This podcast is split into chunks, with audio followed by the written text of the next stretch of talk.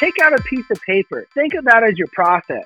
So what happens is technicians, comfort advisors, they start taking away from their process. And what I mean by that is they go inside the house and they go, you know what? I'm not going to go ahead and clean the coil outside. But you know what? I still turned it over and the comfort advisor sold it. So every time you shortcut a process, imagine that paper ripping. And at the end of summer, you have a broken process and there's hundreds and maybe thousands of pieces of paper. Well, throw that paper confetti up in the air, right? Watch it fall to the ground. That's your broken process. Welcome to the Waste No Day podcast, a podcast specifically for and about the home services industry as it relates to plumbing, heating, air conditioning, and electrical. More than a podcast, Waste No Day is a credo, a determination, a mindset. It is a never ending discipline. It is a refuse to lose pursuit. It is a wake up call every morning to waste no day. Now, here's your hosts, Brian Burton and Nate Minnick.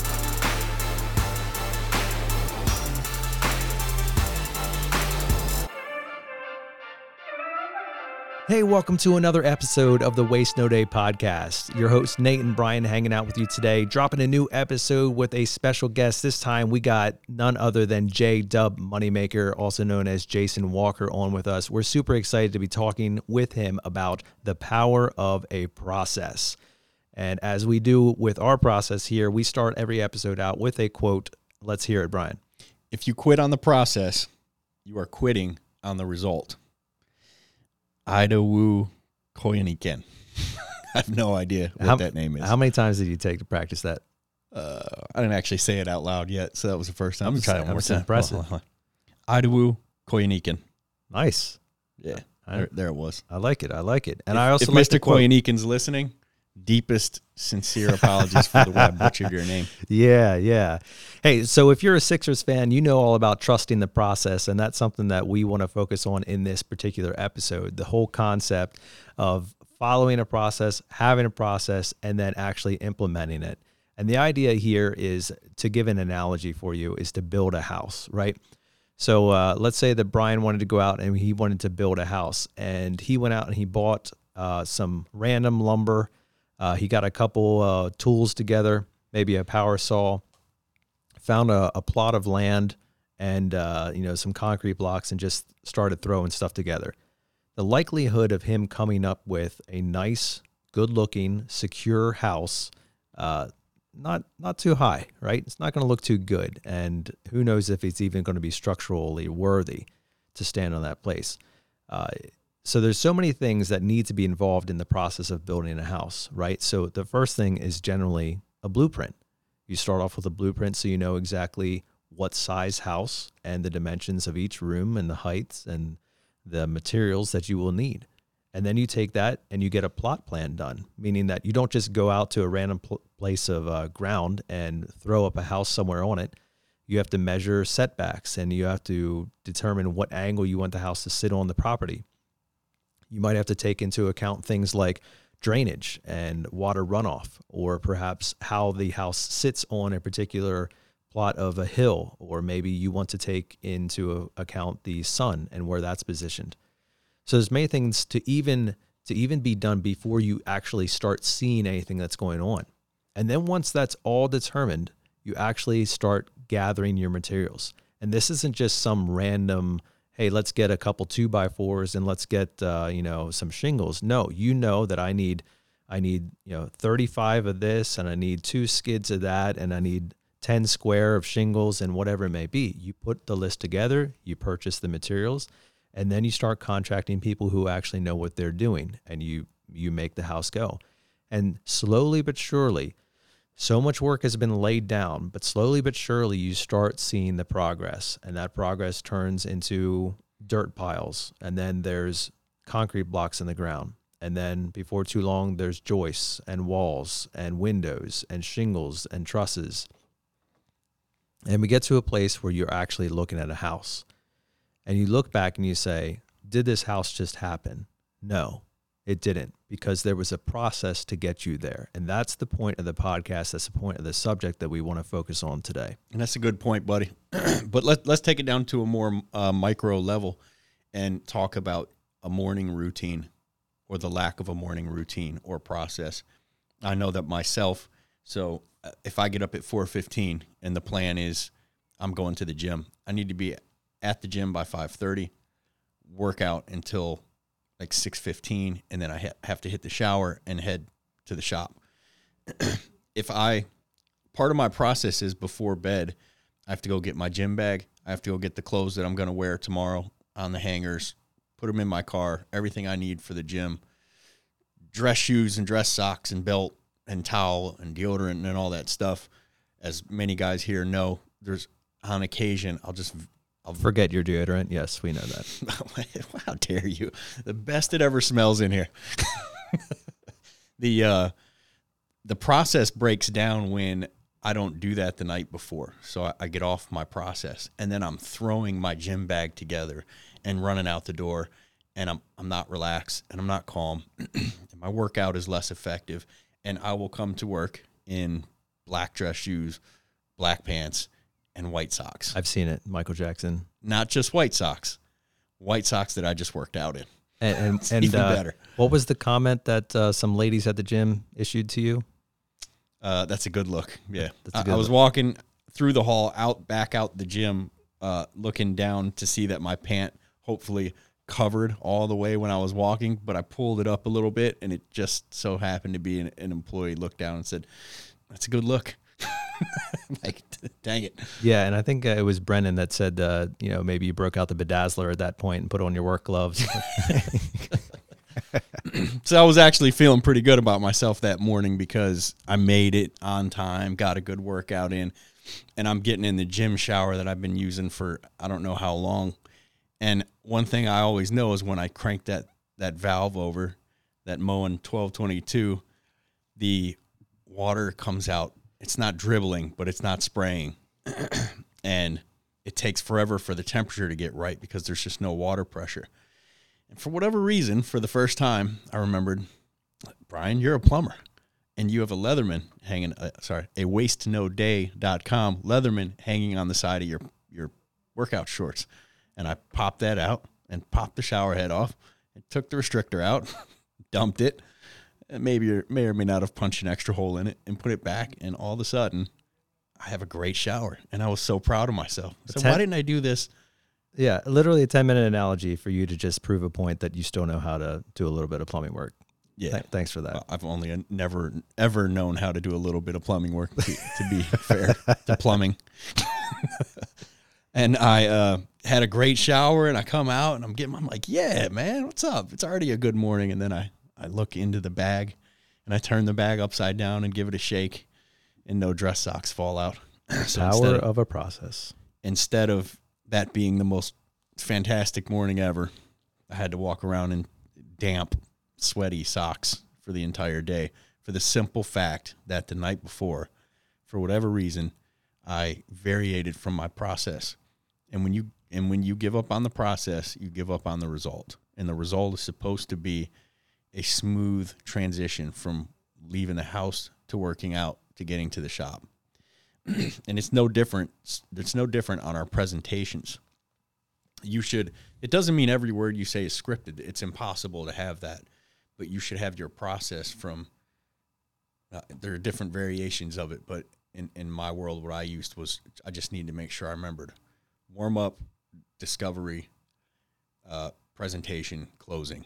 These were the four main things that I had to to um, follow. So I, I get to know the client and I'm somebody with whom that can take five minutes or it can take 45 minutes because I'm not moving forward until that invisible barrier of anxiety or whatever you want to call it of, of just uncomfortability is gone and then moving into discovery where i'm checking out the plumbing system and then moving into where i'm presenting options and then moving into where i'm asking them to go ahead and become owners of this product today yeah.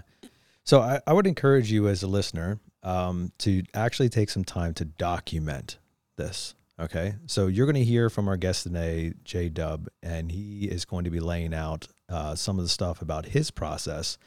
And I think that's going to be fantastic. Really excited to have that conversation. And maybe you even stop right now and you hit the pause button. And I want you to think about what is your process? when you go to a service call, when you go to a sales call, whatever it is, I want you to write down categorically from start to finish what you do. And if the beginning of your paper just has one step on it and that's show up, then you don't have a process. And if that's the case, you probably also do not have consistent results. And I think it's important and perhaps even eye opening to actually document that down and look at it on a piece of paper. No different than looking at a map. To use another analogy, if Brian and I wanted to take the Waste No Day podcast on the road and we wanted to drive to, say, Los Angeles, what's the best way to get there? Well, ideally a GPS, but let's, you know, let's say that Brian Brian's cell phone battery was dead because he's texting nonstop and we had to break it out on the map and we actually had to follow instructions, you know, that would be our most secure way of getting to Los Angeles would be following the instructions. And the only way that you have instructions is if somebody or something has written them down for you. And for those of you who are questioning about the idea of a process or wondering if you have one or what it is, it might not be a bad idea to just actually write it down. Take some time and write down your process. And in that that exercise as it were might actually bring to your attention some areas that are missing or some inconsistencies that you're just living with. You know, maybe you have a solid step 1 and step 2, but man, you're not quite sure what happens between step 2 and step 7 you know a, a lot of different things happen in there and you're you're struggling. So even that exercise of writing things down could really bring to light uh, some obvious areas of focus that you need to put some effort towards. Yeah and, the, and very basic easy way to start is that is to have let's just say i have three four five bullet points where these are the five things that i have to do on every on every call and say I'll write those out as bullet points and then just start filling out in between them. And I don't want to get too much into process and presentation as we have somebody coming on who is a professional presentation trainer, so we can let him get into that in more detail. But the the important thing is is that you have a process. And if you don't have a process yet, you didn't miss the boat. Now's the time to start working on getting that process. Absolutely. Let's get this thing down. All right, so without further ado, we're going to bring in our guest, Jason Walker.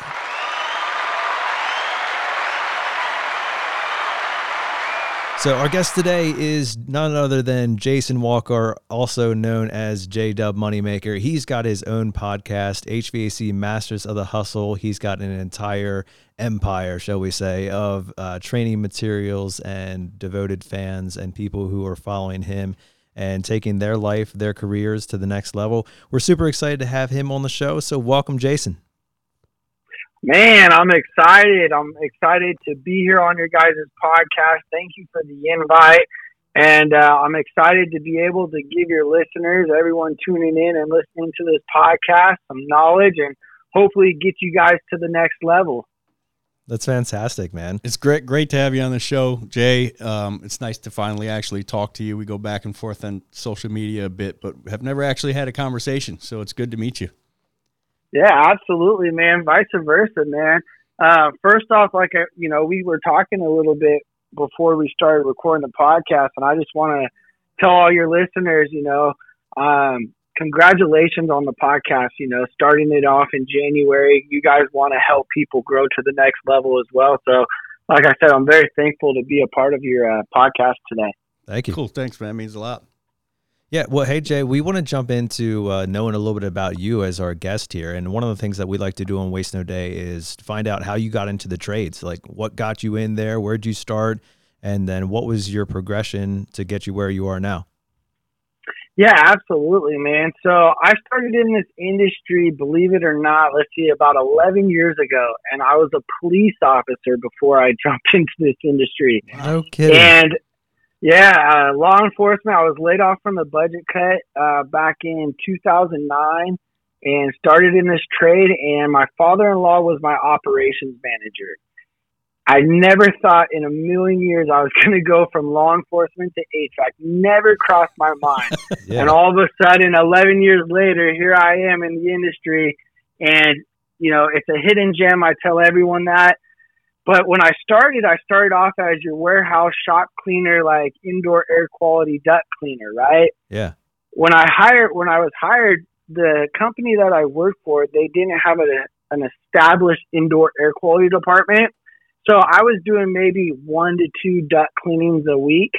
And so on the off time or when I wasn't doing duct cleans, I was at the warehouse cleaning it up, getting things organized, showing up at the office at 5:30 in the morning with the install trucks lined up. And I was that grunt that was throwing away the duct work, sweeping out the trucks. You know, I was making $13 an hour. And as I progressed, uh, I ended up help building their indoor air quality department where I was doing one to two a week and six months into it, I was doing one to two a day and we were booked out about a month. Wow. So once I really got to see something really grow and the opportunity and everything, I knew I was hooked. You know, I knew that there was a lot of opportunity in this industry as well. So I progressed and I wanted to learn uh, how these things were installed, right? So I went into install, started as an install helper, worked my way to a lead installer. Then from there, uh, you know, I got promoted to a parts manager. As a parts manager, that was really the, uh, um, you know, the low, the low, I guess. You know, I'm not sure of people that are listening across the state, but I was making about 55,000 salary at this time. And when I was making fifty five thousand salary in many states, you guys could live off of that. But unfortunately, in the state of California, it's really hard to live off That's that. like the poverty level out there, isn't it? exactly right. And I felt like that, and I felt like I was failing my family. And you know, I had a Tundra at the time that that I had, and it, it got repoed not just once, you guys, but twice, right? Wow. And the second time it got repoed, it got repoed at my work office. Ooh. And when it got, uh, yeah, exactly right. Imagine the front lady office coming into your uh, office in the back and saying, "Hey, um, there's a tow truck that just hooked your car out up front, and uh, I think you need to go out there." So then you, you know, so talk to about your it. cop friends. exactly right. So, so talk about embarrassment, right? And so it was really that week. I took a look at myself, and I was like, "Man, I'm tired of." You know, living paycheck to paycheck. I'm tired of you know, living this life where I, I don't know where I'm going to be paying my bills or I don't know where my money's going to be coming from to pay the bills. And, you know, I know a lot of people listening to this podcast have either felt like this, feel like this right now. And I'm telling you guys, you guys could change this, right? And so at that time, I went to the owner and I said, man, give me an opportunity to be a comfort advisor. And I never, you know, done sales in my life. So the owner was very hesitant, as you could imagine, right? And when I say he's hesitant, he didn't tell me right away, yeah, absolutely. Let's go ahead and uh, give you a comfort advisor position, Jason. It took him about two weeks to really contemplate this. And, you know, he called me into his office two weeks later and said, Jason, go ahead and sit down. And what we're going to do is we're going to allow you to be a comfort advisor. We're going to send you to St. Louis. And this was like Thursday, maybe Friday. And he said, you got to jump on a plane on Saturday, fly to St. Louis, and your training starts on Monday.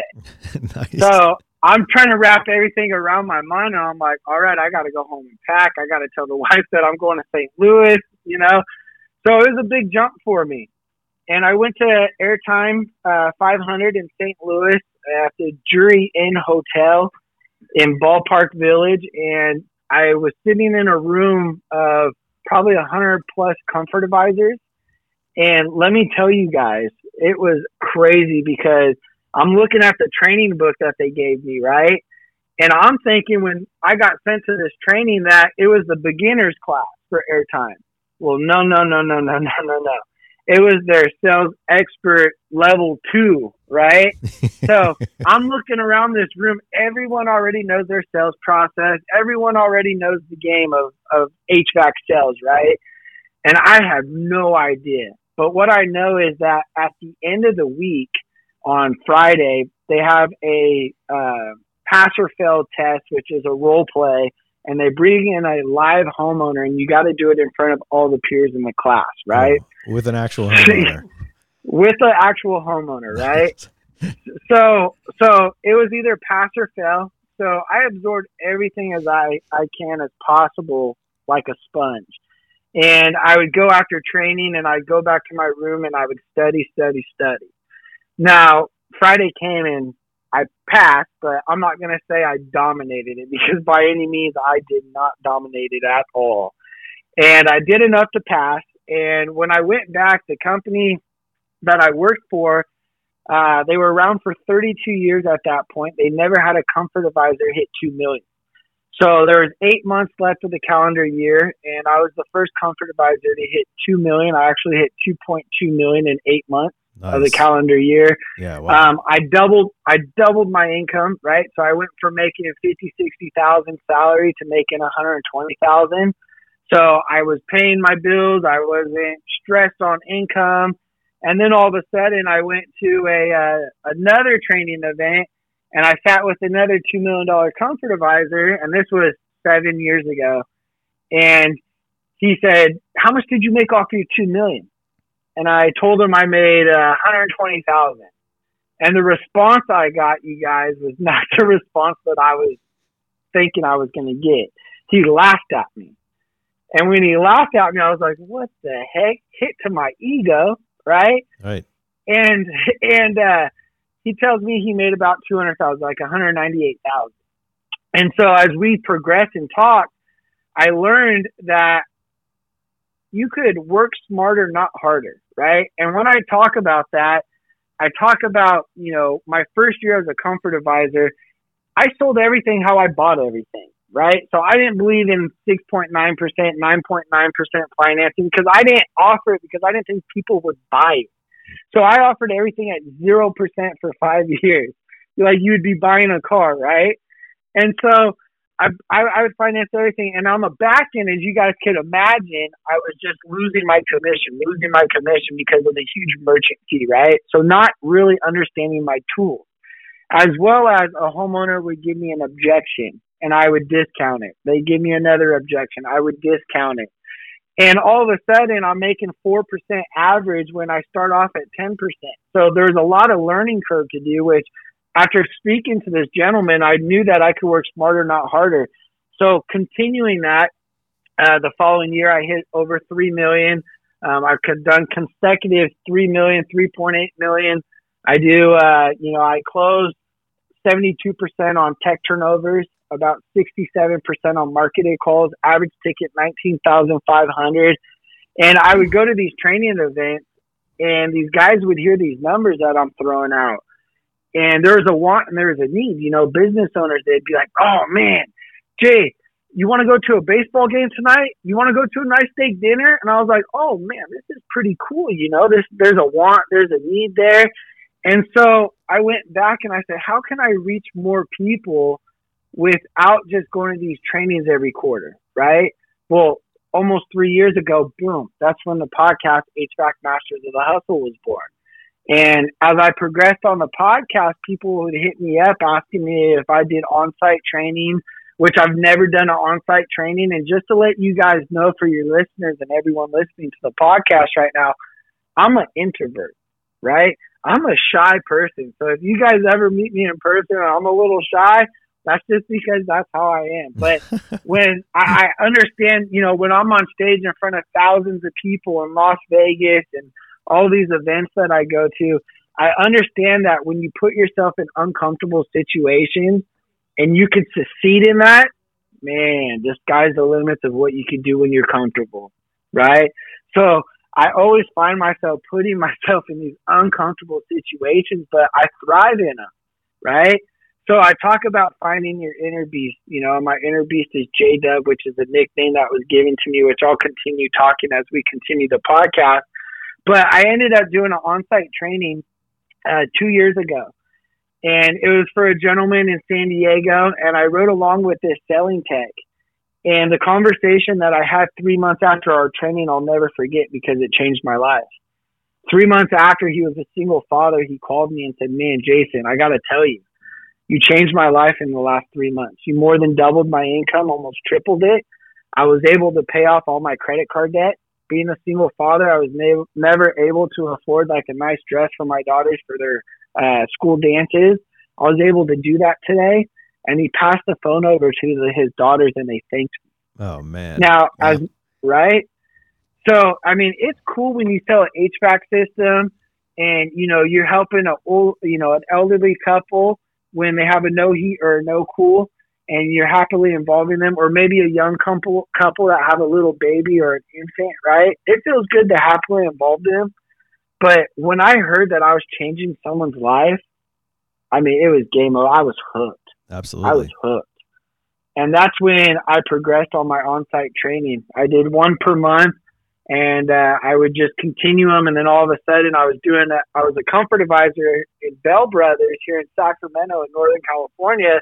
So I was working ten hours, twelve hours a day, and then I was coming back doing my podcast at night, and then I would leave uh, one week per month, and I was doing on-sites, building my on-site training. And all of a sudden, I would push a second one back a year out because our agreement was that they would allow me one a month. And all of a sudden, two got to where it was like, oh man, I'm booked out a year now doing two.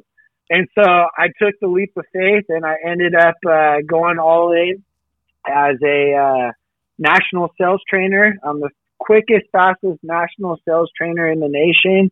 Um, I'm booked out over a year. I do four a month, three to four a month and I travel the nation from the East Coast to the West Coast, and it's absolutely crazy, you guys. Wow. So that that's a little bit about my story right there of how I progressed in the industry and how I became J Dub Moneymaker and with the podcast HVAC Masters of the Hustle. I love it. Now I'm curious, like when when you got laid off from the police force there, you know, what was it that actually got you to check out the trades? Was was it a, a moment of opportunity like, well, I guess I got to make some money, so I guess I'll go here, or was there something about it that attracted you to it? So nothing really attracted me to it. It was my father-in-law. I mean, the addicts, so, you so, know, the the heat. Oh yeah, right. No, no, no, none of that. I, I never wanted to be in 160, 180 degree attics. I never wanted to be up there breathing fiberglass insulation, rolling around in this stuff, itching, right? But my father in law, uh, you know, I was going to be testing through another law enforcement up in Southern California. And at the end of the day, I don't think he wanted to see his little princess move across the state. So, oh, okay. you know, he was, he was the operations manager at the company that I started with and uh, he's the one that got me to the industry, and I owe everything to him because if it wasn't for him, I wouldn't be where I am today. You do free training for his company? I do not. I do not. Easily ten percent off, though, right? Yeah. Family friend discount, right? That's good stuff, man. Um, well, hey, we're, we were talking about the uh, the power of a process on this subject for the podcast here. And that's something that I believe you specialize in. And so we want to jump into that now and talk about what is the importance of having a process. Oh man, it is so important to have a process. You know, one thing I talk about, and I, I'm so excited that we're talking about processes, right? So for your listeners right now, if you guys are driving or in the office or something like that, pull over real quick because I want you guys to do a quick little exercise. Cause don't be late for your call, process, yeah, don't be late to your call though, right? So p- press pause if you have to. Go run your call, but take out a piece of paper, right, and think of that as your process. And all of a sudden, we're in summertime, right, and we're weather driven in summer, or at least our industry's weather driven and at the end of the day, the urgency is there in summertime. So what happens is technicians, comfort advisors, they start taking away from their process, you guys. And what I mean by that is they go inside the house and they go, you know what? Um, I'm not going to go up in the attic today, right? And check out the ductwork. But you know what? I still turned the system over and the comfort advisor still sold it. Whereas a technician, you go out there and you go, you know what? I'm not going to go ahead and clean the coil outside. You know, but you know what? I still turned it over and the comfort advisor sold it. Or a comfort advisor goes out there and goes, you know what? I'm not going to do my manual J heat load calculation because I have other appointments on me. But they sold it and happily involved their homeowner, right? So every time you shortcut a process, imagine that paper ripping, right? And at the end of summer, you have a broken process and there's hundreds and maybe thousands of pieces of paper like a puzzle inside your hand right now. Well, throw that paper confetti up in the air, right? Make that rain. Watch it fall to the ground. That's your broken process. So what happens is these guys and girls, when summer's over, right? We're in the industry of a roller coaster ride, you guys. And what happens is we get inside our own head. and we start putting that pressure on our homeowners and we start putting that pressure on ourselves and we start trying to piece our process back together, which isn't possible or isn't not possible, but it's going to take a lot of hard work and dedication to repiece everything, right? And that's what happens is people start trying to repeat piece their process together and they fail and they start getting in their own mindset and their percentages start dropping. They start getting complaints from homeowners and clients and everything like that. So that's the importance of a process is making sure that you're consistent every time you go in the house and you don't deviate from it. That's that's so good. I love that analogy there of just kind of um, subtly whittling away at your own success to the point where you, you get to the end of the, the season or you know the end of the, the time period and you're left standing there saying like what what's not why isn't it working anymore? What changed here? Yeah absolutely man. And that's what they're stuck you know in september october november a lot of technicians and comfort advisors find themselves in that situation where you know they're beating themselves up. They're putting that pressure on that homeowner. You know one thing that i teach when i go to these trainings and i'm on site is a seven step process which is bulletproof. I mean it's changed my game to the next level. It's changed thousands of people that i've cha- uh, trained across the nation to the next level. The way that i break break it down is um, the door knock right? The importance of introducing yourself. How do you introduce yourself when you're getting prejudged in five seconds, you guys? What are you doing to start breaking down that homeowner's wall, right? Getting that time commitment at that door, right? On top of that, telling them what you're going to be doing. Your the expectancy of what what's going to be involved in your service, uh, uh, your service appointment, your tune-up, or you're engineering a system, right? Letting them know that you need to walk around all the rooms and all that. Letting them aware of what's going on, why it's going to take 60 to 90 minutes. And then getting to a table where it's comfortable to do a comfort survey, right? Uh, comfort survey is going to really pull out the objections, hot or cold spot, problem areas in the home. It's going to help you build a relationship with the homeowner because at the end of the day, you guys, we're strangers to homeowners. All right. I want you guys to understand this. We are strangers to homeowners and we are men and women walking into these houses. And if we don't establish a relationship with them, when we walk around the house to do a manual J heat load calculation, which I hope all the listeners are doing them because no one else is doing them in the industry. So separate yourself from everyone. But when you're walking around the house doing that, their walls are down, right? They're not not they're not walking around over your shoulder. You're still having them walk around with you helping you with the heat load calculation, maybe writing down the measurements or with the tape measure, right? But they're not an ease. They know who you are. So after a comfort survey, you go into a PowerPoint presentation. You explain to the homeowner why you work for the company you work for. What makes you different? What makes your company different when there's, you know, a hundred different companies in a 60 mile radius?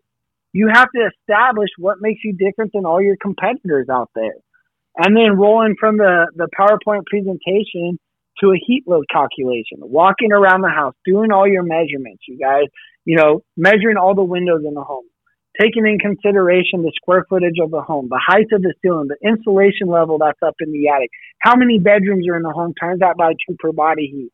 You know, we're not there to guess with our clients' hard earned money. We're there to be professional and we're there to give them the best uh, the best options possible that are affordable to them. So we have to make it affordable, right? Now, after we do our heat load calculation, I talk about sitting down at the table and doing a Spartan brag bag with the homeowner, giving them all the visuals of everything that you're going to be doing. You know, hard start kit, sediment gas trap, 15% silver compared to 5% silver, uh, single wall gas flex line compared to a dual wall gas flex line, letting them touch, letting them feel this stuff. It's so important because at the end of the day, I want you guys to understand a confused mind doesn't what? Buy, right? That's right. So at the end of the day, we want to inform and educate. And I, I, I was born with severe learning disabilities and everything like that. So I'm a visual person. And, you know, I understand that when a homeowner is only doing this once or twice in their life and a confused mind doesn't buy, why am I not going to educate them uh, with visuals and let them touch and feel all this stuff as well. Because again, no one else is doing this stuff. And then after the Spartan brag bag, putting a dollar figure on your home or not your uh, home warranty on your warranties, right? What's separating you from all your competitors? And then presenting options. How many options do you present? Why do you present options? So that's my seven step process. It is bulletproof and it is very important that if you guys don't have a process, find someone that has built a good process. There's plenty of trainers out there in the industry in any trade, right? And find a mentor and learn what they're doing. That's awesome, Jay. Now, I, I love uh, I love the simplicity of the seven steps there. So we got the door knock and introduction. Then you're going to tell them what you're going to be doing, and then why do you work for the company that you do, and what makes you different. Then you get into the, the nitty gritty, right? The calculations and, and kind of doing the whole thing. And then you sit down and you just like brag on, you know, you, the company, the product, everything you're bringing to the table, touch and feel moments, all that stuff, breakdown of the warranty, and then present options at the end. Did I get it right? Absolutely. But very, very key while we are doing this presentation, we're planting seeds and nuggets throughout the whole presentation, always being two steps in front of our homeowner, right? So, for instance, when I talk about our company, I'm putting us on a pedestal, I'm putting myself on a pedestal, and I put it back on them. And I say, Does this sound like the right company you want to do business with? Oh, yeah, absolutely. Well, of course, I'm going to use that for my ammunition, right? Yeah. If they say that they're getting multiple estimates, I know how to close those doors. You know, so we have to make sure that not only are we doing these presentations or we're having a process, but we're also planting seeds and nuggets throughout our presentations that we can use for our arsenal so we could close those doors and give them price because price is the biggest thing. Once we give price, we are dead in the water. So you guys need to make sure all the doors are closed. That's right. All right, so uh, pushing back on you a little bit, Jay. You know, uh, uh I'm just going to say that uh, hey, this process stuff. I mean, it sounds good and all, but you know, I, I just feel it out. Like I go into the call and I feel it out. Every call's different. Every homeowner is different, and like you know, I don't want to get stuck in some type of rhythm where I feel like it's caged or canned or whatever. And like you know, uh, I'm reading from a book. You know, I, I kind of I, I, go where the wind blows me, and however the customer is approaching it, I change it up so that I adapt to them. What do you say to that that uh, pushback? Uh, you know, at the end of the day, you do got to be a chameleon, right? So you got to adapt, just like you said. Every single appointment is different, but I still am a firm believer that you have to have a consistent process and you can't take away. So one thing that you said right now is homeowners, you know, you kind of allow them to direct maybe where you're going at the start, right? I'm a firm believer that we have to take control at the beginning of the appointment. The reason why is because if a homeowner or a client is controlling the beginning of the appointment, who's going to normally close uh, control the close? Yeah, not right? you. Not it's usually going to be the homeowner, right? And usually, if you start your presentation standing up by the door or by the thermostat or walking around asking your questions, you usually find yourself closing repairs or a system either at the door or at the thermostat standing up, wherever you start, right? So that's why I like to just sit down, have that communication with the homeowner, and start with that comfort survey and really build that trust and rapport with the homeowner because before I break away, again, you got to realize we're all grown men and women walking into these houses and we're strangers, right? So we have to establish the relationship up front and then walk around. That's why I'm a firm believer of that. I love it. Now, that process that you just described there is very much a, a comfort advisor uh, you know sales process where you're going to be you know you're dedicating 60 90 120 minutes with the homeowner. If i'm more of a service technician and i'm i'm in the field and i'm there you know to to diagnose or i'm there to do a maintenance or you know i'm looking i'm a plumber and i'm looking at somebody's leaking water heater do you think the same seven steps apply or, or is there some variation there? So the seven steps will not apply for a technician. There's still going to be a process step so you're still going to do your introduction of the door knock, right? Breaking okay. down the walls, doing the same exact role play because I talk about passing the baton, right? I want everyone from answering the phone, from uh, the lady or gentleman dispatching the call, from the technician going out there to the comfort advisor going out there to the install team going out there, everyone's saying the same thing at the at the door, right? Showing a level of concern, introducing yourself. How would you like to be addressed?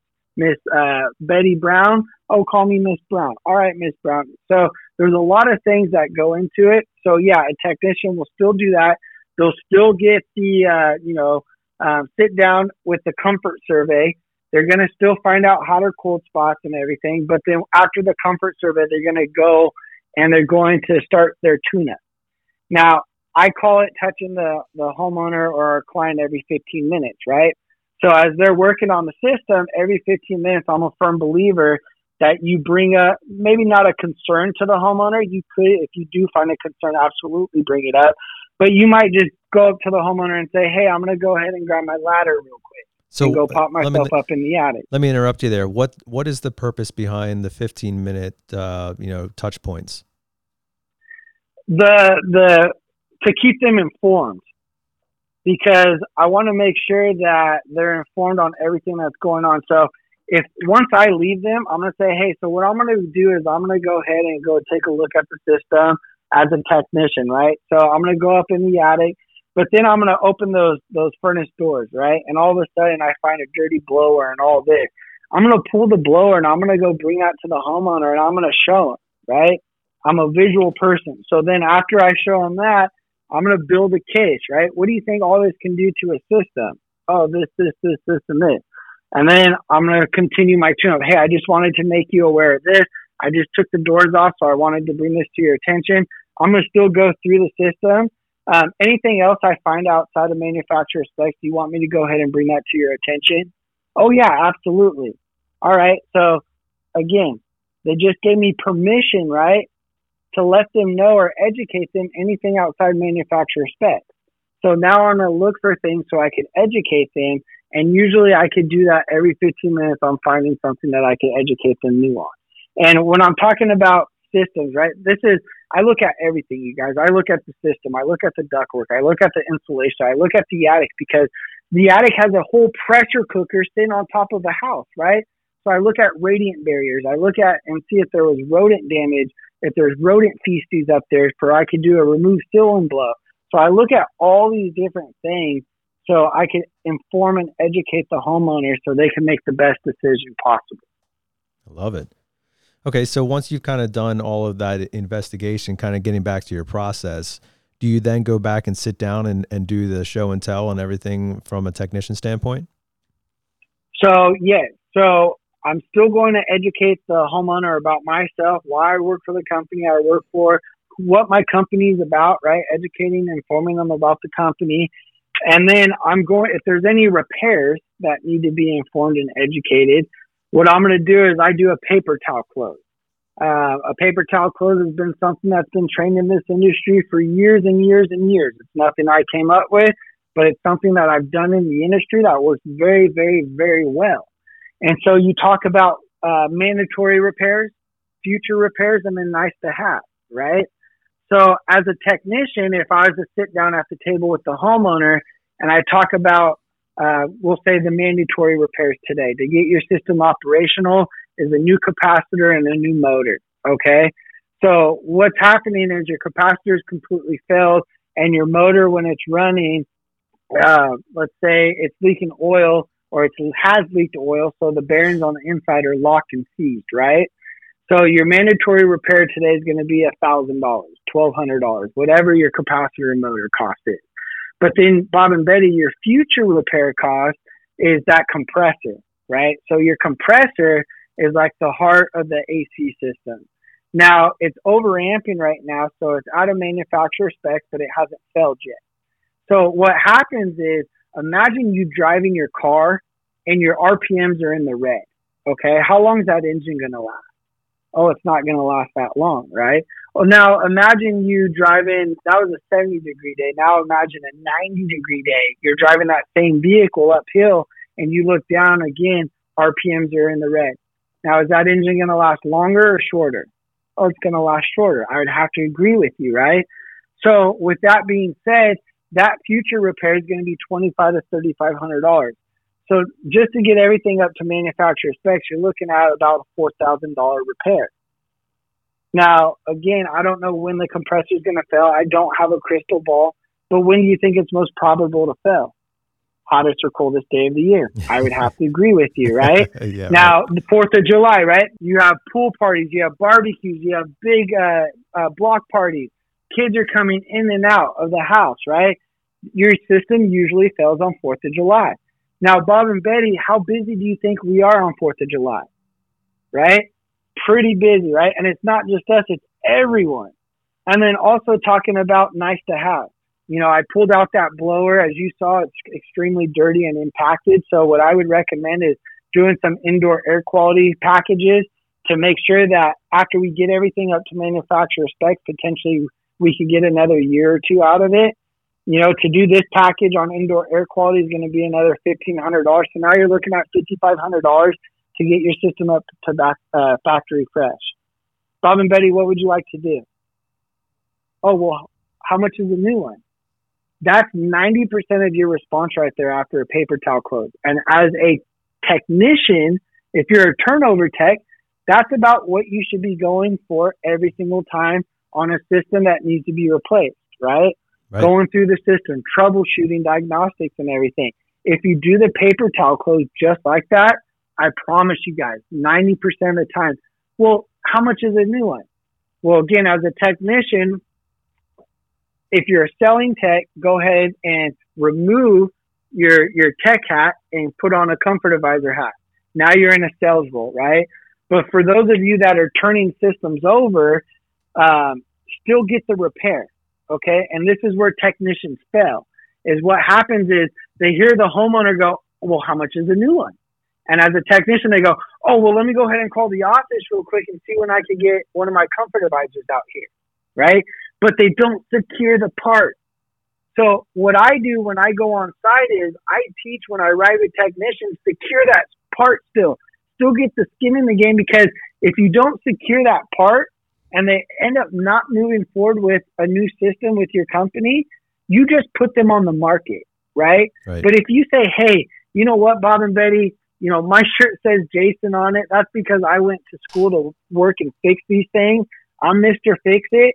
And what I can do is go ahead and call a comfort advisor to come out here. But in the meantime, your system's non op right now. So I'm going to go ahead and order the parts for you.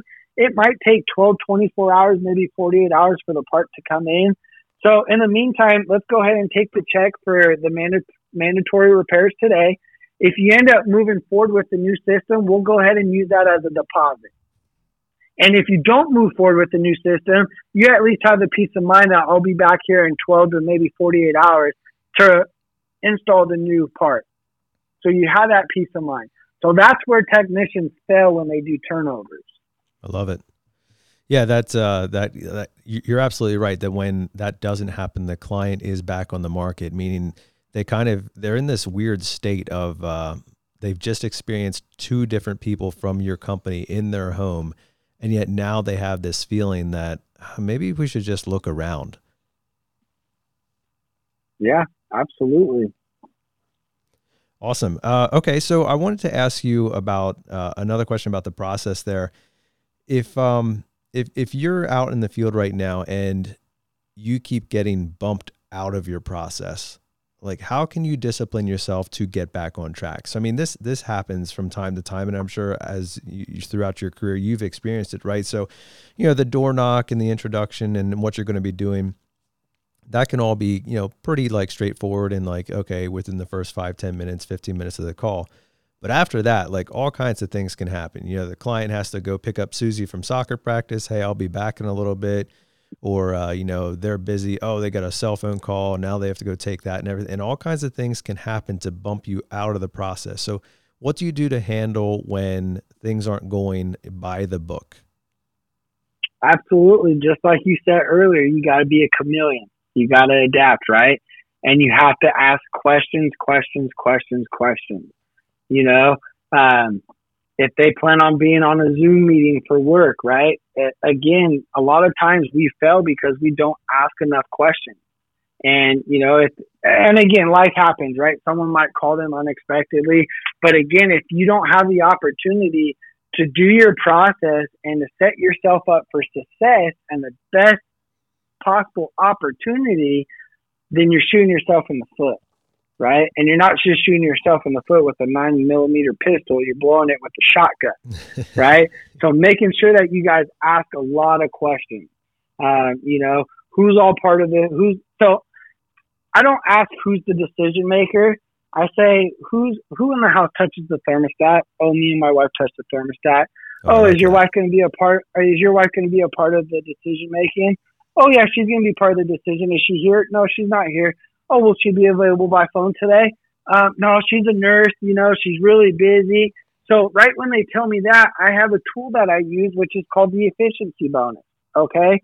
So the way that I go about the efficiency bonus is, hey, you know, I understand that your wife's a nurse and that you guys are really busy or she's really busy working, but what I can do is it's always best to get the, it's always best, right, to or most efficient, I should say, to get the sale first time in, right?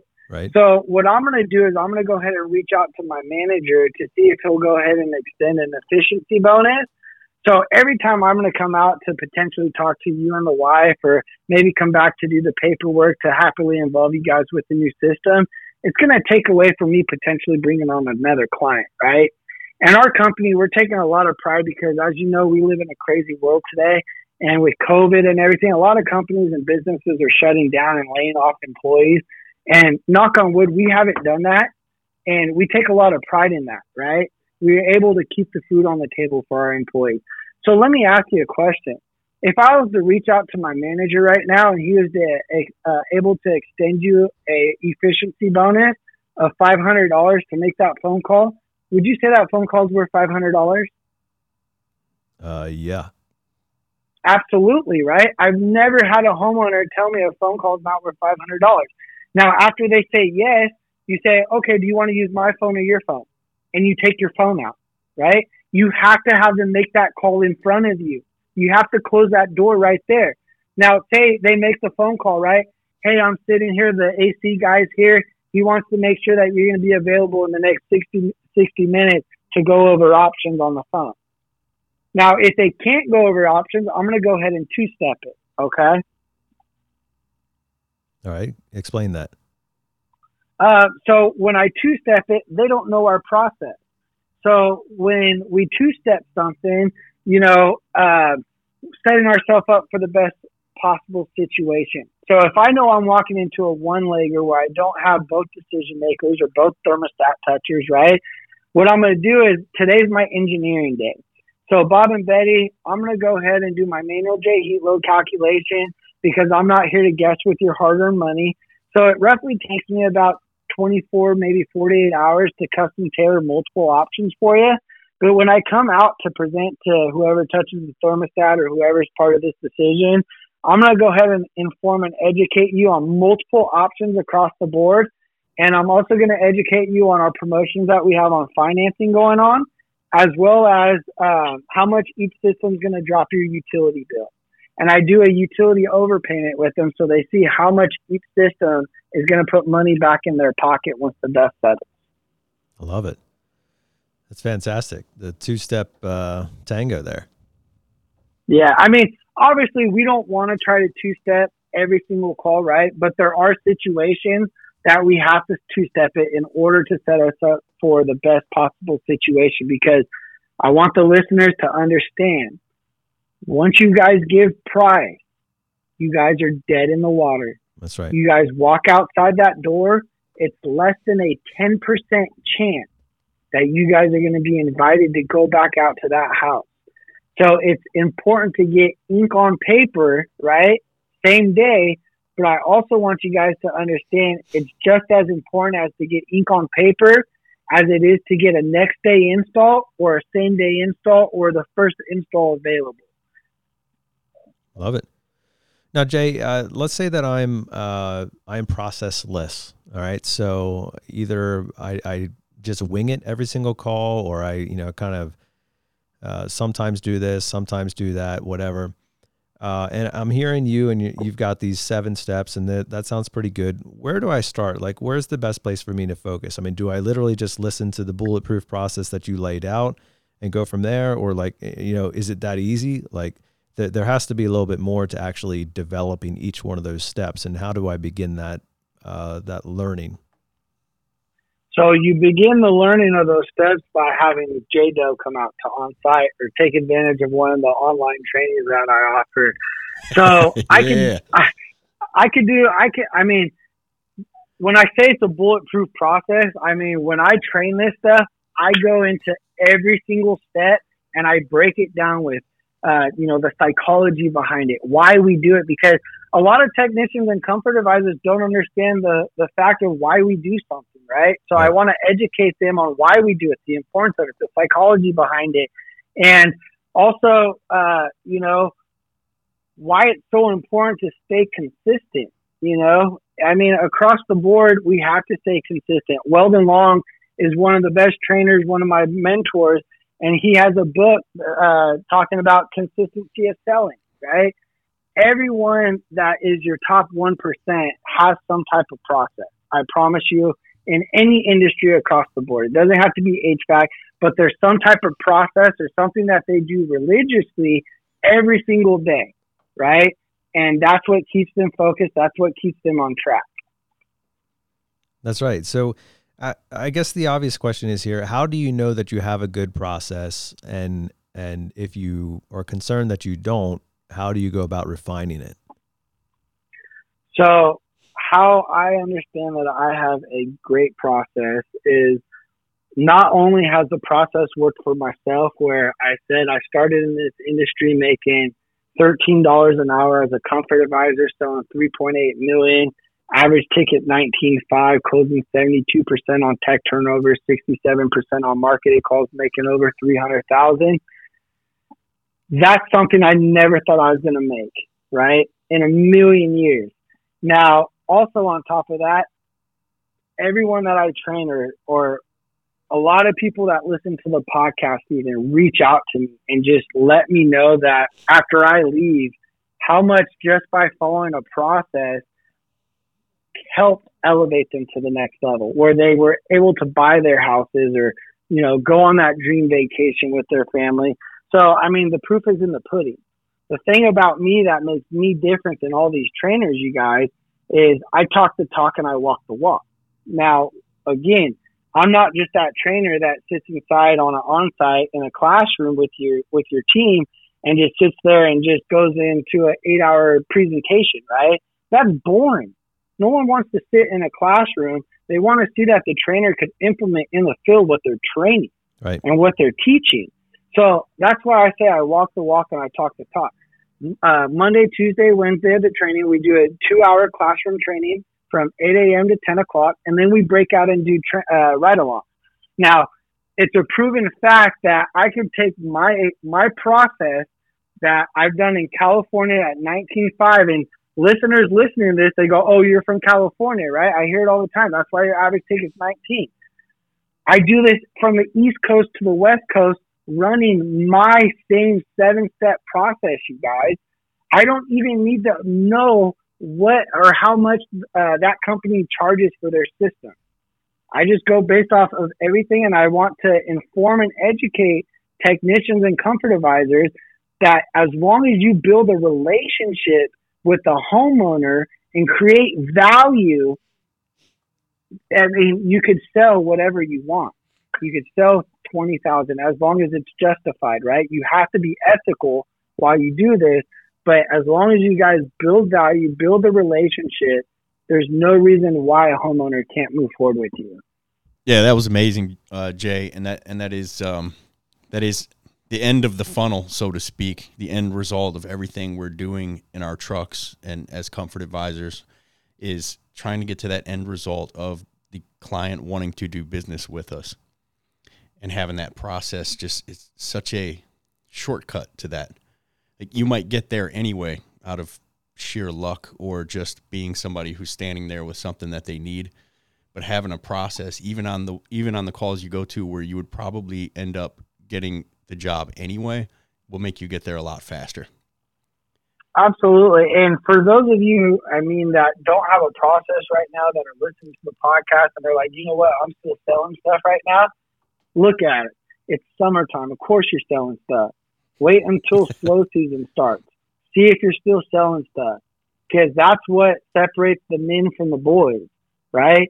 Is the slow season still producing three, four hundred thousand, closing at 60, 70 percent. That's what's going to separate you if you want to be that top one percent. So let me ask you, Jay. Um, do you, who do you have? For, you you mentioned Weldon Long, and Weldon Long, I would say, is is a mentor to a lot of people in this industry for sure over the last several years. Um, you mentioned consistency selling and the power of consistency. Um, mm-hmm. any, any, other mentors that you you? I mean, we have one shared. I know in Tom Hopkins. Uh, any other mentors uh-huh. that, that you look back to and say these are people that helped me get where I am, whether you ever met them or not? Absolutely, man. I mean, the thing that makes me so special is I've had the opportunity to create great relationships and friendships in this industry that a lot of people don't at my fingertips. You know, Weldon Long is not only a mentor of mine, but he's a really close friend of mine. You know, I've gone to his house. He came to my house. I mean, we've had dinner at each other's house. Um, you know, I'll be going out there in October to do an on-site training at his company. Um, you know, Joe Crisara. Joe Crisara is also another mentor of mine. You know, Joe Crisara has been in the industry since the, the early 80s, you know, maybe even sooner than that. And, you know, he's, he's been there always to help me with the advice of being a trainer, not really the comfort advisor side of it, but how to get my HVAC masters of the hustle on site training to the next level. Um, you know, and then obviously you said Tom Hopkins, right? Uh, you know, first off, I got to say thank you because you guys are the ones that are giving me the opportunity to get them on the podcast next month. So without you guys, right, talking about the power of networking, that wouldn't have even been an option of me. So I wanted to say thank you guys from the bottom of my heart to allow that to happen. Yeah, it's our pleasure, man. All, all we did was uh, make the email intro, and you took it from there. And I know his uh, GM loved what she heard, and is, they're excited about doing your podcast. Absolutely, man, and I'm excited. And you know, one thing I wanted to talk about real quick, if you guys don't mind, since we're towards the end of this podcast, is I want to leave your listeners with this. Um, there's three things that I always talk about, you guys. I talk about understanding what your purpose is, what drives you, and your why. Okay. So let me start with what drives me first. So for the listeners on this podcast, um, you know, I have two boys. Uh, my first boy is Don. He's five years old. My wife and I adopted him. We met him for the first time at eight months. Um, he's five years old right now. The first time I held that little boy, you know, that's a life form. You know, that's my responsibility. And knowing the, the life that he came from prior, I knew that I wasn't on this earth just to create financial freedom, right? I'm here on this earth to create generational wealth for this little boy and his family. And uh, my other son is Jace, and my wife and I just adopted Jace uh, about a month ago, and he's eight months old, little boy. And, you know, same thing. My wife just got a whole bunch bigger, you know, creating that generational wealth. And then my drive is, you know, I talked about having severe learning disabilities. You know, being a $3.8 million guy as a comfort advisor, going to these training events, people would want to hear these numbers from me, and I wasn't used to that. And I, I wasn't used to people wanting to know information from me because of the intelligent level that I had growing up. You know, talking about when I was, you know, third grade, I had a huge speech problem where I couldn't communicate. I was taken out of class for speech therapy. Um, on top of that, I was diagnosed with severe learning disabilities, ADD and ADHD. So every quarter having these problems, we'd have teacher parent conference meetings and my teachers would ask me, Hey, Jason, what do you want to do? What do you want to achieve this quarter? And I'd say the same thing. I want to make honor roll. I want to put that bumper sticker on the back of my parents' car because I see all my friends do that. You know, and I'd set my expectations up here. And unfortunately, my teachers would take the rug and pull it from underneath me. And they'd say, you know what? Let's go ahead and just set our expectations to a C average, Jason. So that was all my life is, hey, I want this level of success and people dictating, no, let's just go ahead and do this, right? Telling me how much level of success I could achieve until high school. I went to my parents and I said, you know what? I don't want to take learning center classes anymore. I'm tired of my teachers reading my test for me because I can't comprehend what I'm reading. I want to try everything on my own. So I did it, you guys. And all four years of high school, I had a weighted GPA of 3.5. So at that time, I learned with consistency, dedication, and hard work, I, I could do anything I put my mind to. I'm not going to let that person across from me tell me what level of success I could achieve. Okay. And then also my purpose.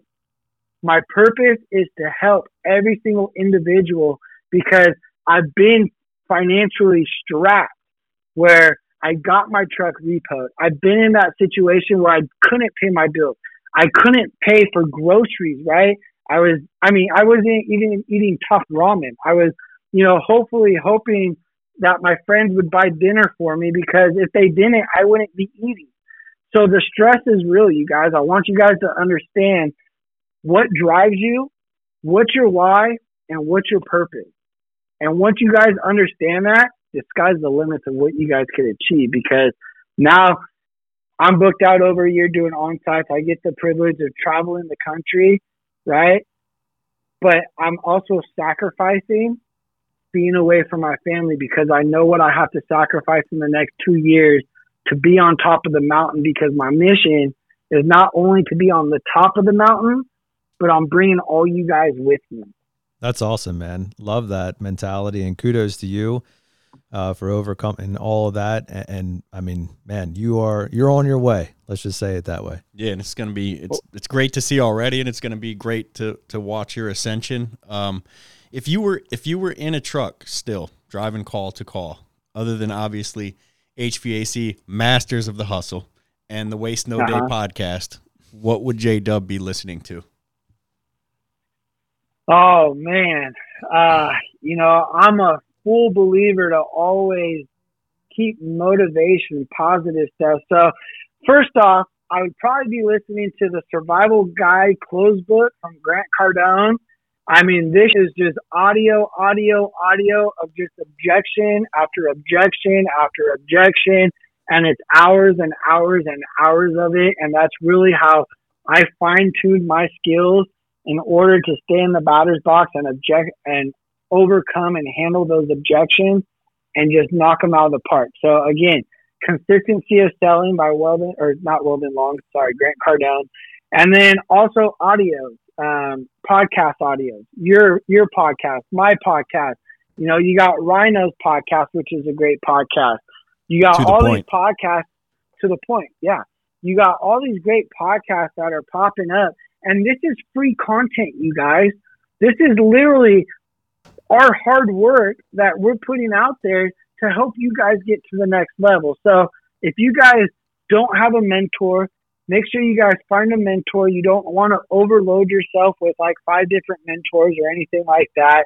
Um, you know, and make sure that you guys find that great podcast that you guys want to lock into and make sure you guys are consistent. And as our buddy, uh, as our shared buddy Gene Slade says, those who pay pay attention. So don't be afraid to come out of come out of your pocket a little bit, find a mentor, and and uh, subscribe to his paid stuff, and see where it gets you. It's it's not a twenty year contract. Just try it and see what happens. Absolutely, you guys, including and you including guys could check, absolutely, and you guys could check out my website. It's www.hvacmasters with an S of the hustle.com. Again, hustle.com. You can get all my podcasts on there. You can get all my testimonials. If you guys want to find out about my on-site trainings, my online trainings, all that information's on there as well. And uh, I'm super excited to maybe be a part of you guys' growth to the next level. That's awesome, man. Uh, it was so good to have you on the podcast today. Uh, really appreciate it. The, the topic there, the power of a process. I mean, you have it so streamlined and so just matter of fact. This is what works, and this is it, it works because you know it works. Like you've done in the field. It's not some theory you put together in your basement. You know, this is stuff that you've proved and tried and tested over years and years. So that's good stuff. Absolutely, man. Thanks for allowing me to be on the podcast. Awesome. Hey, we, we can't let you go without asking you a few fun questions here at the end. We love to do that with our guests just to get a little bit more interesting with them.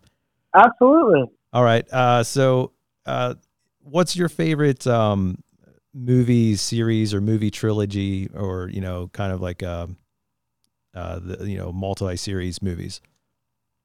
So my favorite movie multi series is Back to the Future, hands down. All right, nice.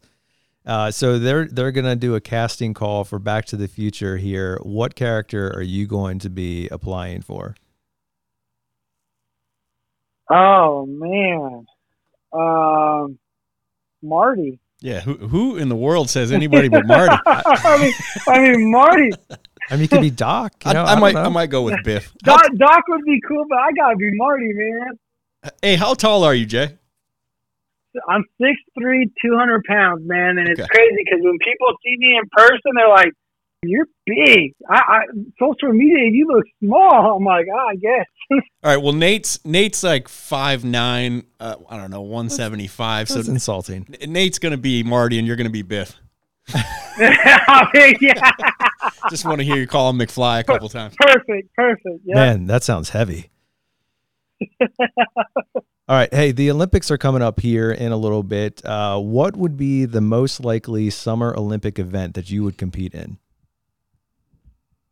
Oh, Summer Olympics, huh? Um, they don't do wrestling in the Olympics anymore. Uh, Summer Olympics, I'll probably swim. I don't know. I like swimming. All right. I'm not good at it, but Watch out, Phelps. J Dub's coming. yeah, right. I'm coming for you. All right. So, speaking to somebody who's traveling all across the nation, where is the best place to eat? What state or town? Oh, Alabama, Alabama. hands down. Uh, what, Birmingham. Alabama, or Mobile, Alabama. Uh, so I'm a big barbecue guy. Now, I was going to go with the best place shrimp. I had barbecue. It's not the best place I had barbecue, um, but they have the best food from seafood to barbecue across the board. Now, the best place I had barbecue traveling the nation, surprisingly, it's not Texas. It's not in the South. It's in the East Coast, New Jersey. Really? Huh. Yes. The armpit of America. Shout out to Jersey. armpit of America. Absolutely. Man, I'm telling you, it's called Missions Barbecue. There go This all two place- of our. Uh, there go all two of our Jersey listeners. Thanks, thanks, Nate. well, there you go. Jersey listeners, I know you guys know about Missions Barbecue. That place is hands down the best place I've ever had barbecue. It's awesome. All right, last one for you, buddy. Uh, what is a simple thing that still blows your mind? A simple thing that still blows my mind. Ah, let's see. Um, I mean, the the power of uh, you know positivity. The I, as when I talk about it, it's very simple, right? But it's very um, addicting.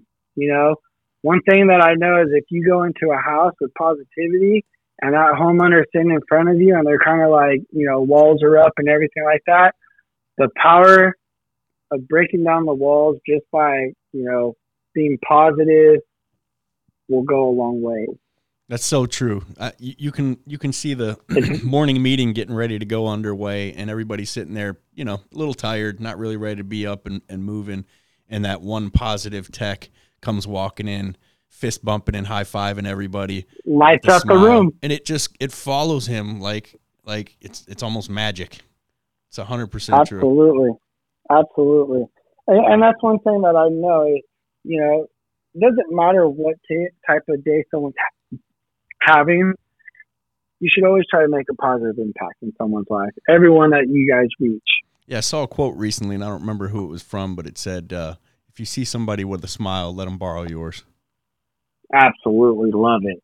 Love it. Hey, All good, right, buddy. Good stuff today, Jay. Thanks so much for being on the podcast. Make sure that our listeners uh, find you at hvcmastersofthehustle.com and you can also check you out on, I'm sure you're on all the streaming uh, podcast sites and uh, platforms. Yeah.